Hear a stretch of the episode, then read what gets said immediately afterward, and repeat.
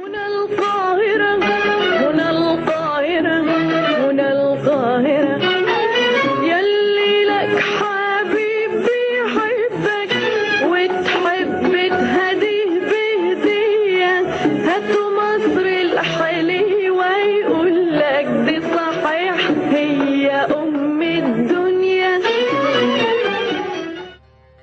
سمعنا كتير الفترة اللي فاتت عن إحياء القاهرة الخديوية وتطوير القاهرة الفاطمية وشارع المعز وكمان منطقة الحسين والأزهر.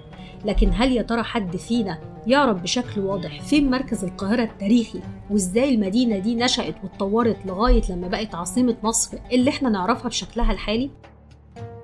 أنا سعاد سلمان وهاخدكم في رحلة نتعرف فيها سوا على تاريخ العاصمة المصرية وقصة اليمامة الشهيرة. اللي كانت السبب في وضع حجر الأساس للعاصمة المصرية والأسماء المختلفة اللي اتسمت بيها على مر العصور لغاية لما بقى اسمها القاهرة. هنا القاهرة هنا القاهرة هنا القاهرة.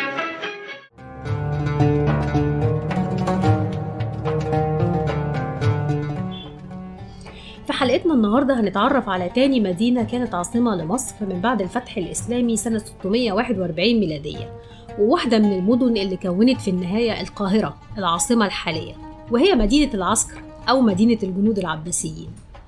الحقيقة إن ظهور المدن الجديدة أو تغيير العاصمة المصرية ما كانش مرتبط بس بحركات التوسع العمراني لكن في المرحلة دي من التاريخ تغيير العاصمة كان انعكاس للصراعات السياسية وتغيير نظام الحكم وده اللي ممكن نشوفه مثلا في ظهور مدينة العسكر.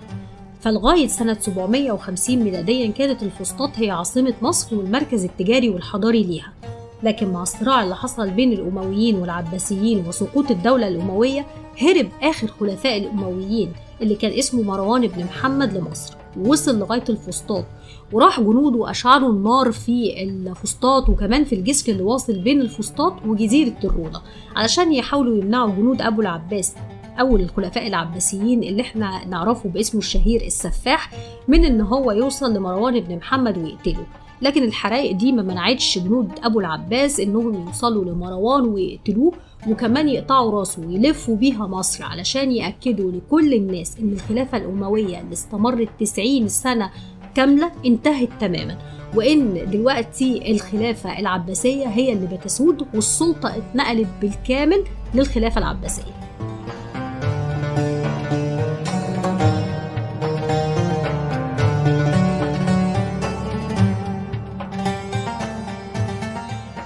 وزي ما الخلفاء العباسيين قرروا تغيير عاصمة الخلافة الإسلامية من دمشق للكوفة وبعدها لمدينة بغداد كنوع من تأمين الدولة العباسية والبعد عن دمشق مركز الدولة الأموية. كمان في مصر أمر القائد صلاح الدين بن عبد الله بن العباس بتغيير العاصمة وبناء مدينة العسكر سنة 751 ميلاديا علشان تكون مكان للحكم وإقامة الجنود بعيد عن مدينة الفسطاط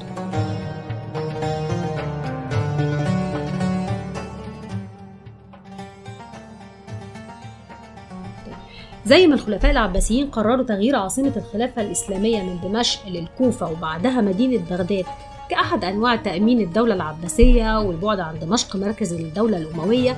كمان في مصر أمر القائد صالح بن علي بن عبد الله العباس بتغيير العاصمة وبناء مدينة العسكر سنة 751 ميلادية علشان تكون مكان للحكم وإقامة الجنود بعيد عن مدينة الفسطاط. الدكتور أيمن فؤاد سيد في كتابه القاهرة خططها وتطورها العمراني الصادر عن الهيئة العامة للكتاب ذكر أن العباسيين حبوا أن هم ينشئوا عاصمة جديدة للخلافة العباسية في مصر لعدد من الأسباب. كان منها طبعا الدمار اللي تعرضت له الفسطاط خلال مطاردة الخليفة الأموي الهارب مروان بن محمد ده غير كمان حكم العادة. فإن دايما نظام الحكم الجديد بيكون ليه عاصمة جديدة. وبالفعل اختاروا مدينة العسكر عشان تكون شمال شرق الفسطاط في المنطقة اللي قال عنها المقريزي إن اسمها وقت حكم عمرو بن العاص لمصر كان الحمراء القصوى. وبكده فالعسكر كانت بتطل على مجرى النيل القديم وشمالها شارع مراسينا وجبل يشكر وجنوبها منطقة كوم الجارح أو المنطقة الأقرب لمجرى العيون حاليا. ومن الغرب كان شارع السد البراني ومن الشرق من شارع عبد المجيد اللبان لغاية باب مسجد السيدة نفيسة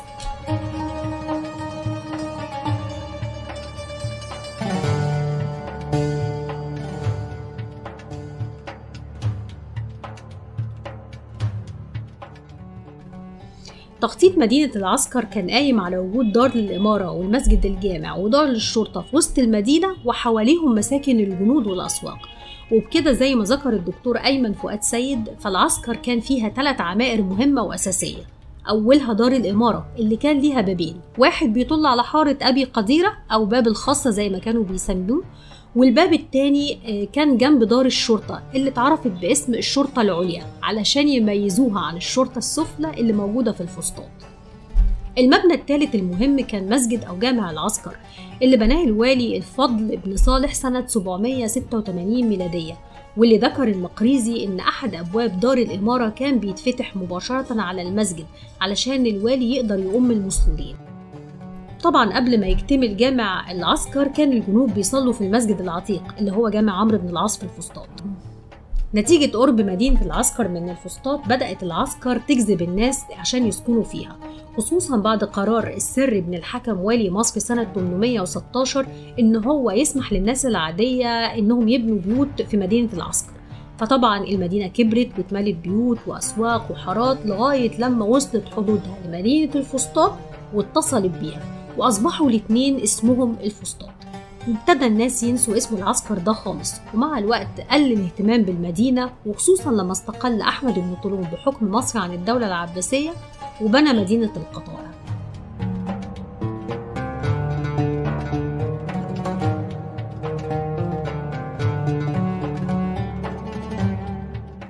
للأسف مفيش أي آثار باقية حاليا من مدينة العسكر. المدينة اللي كانت مقر ال 65 والي عباسي على مدار 118 سنة. اتعرضت للخراب التام بسبب الثورات اللي كانت بتقوم من وقت للتاني ضد الولاة العباسيين. أما الضربة بقى اللي قضت عليها تماما فكانت في عهد الخليفة المستنصر بالله الفاطمي بسبب المجاعة اللي حصلت في مصر وقتها والمعروفة باسم الشدة المستنصرية. انتهت بكده تاني حلقاتنا من سلسلة هنا القاهرة وهنستكمل في الحلقات الجاية تاريخ نشأة العاصمة المصرية.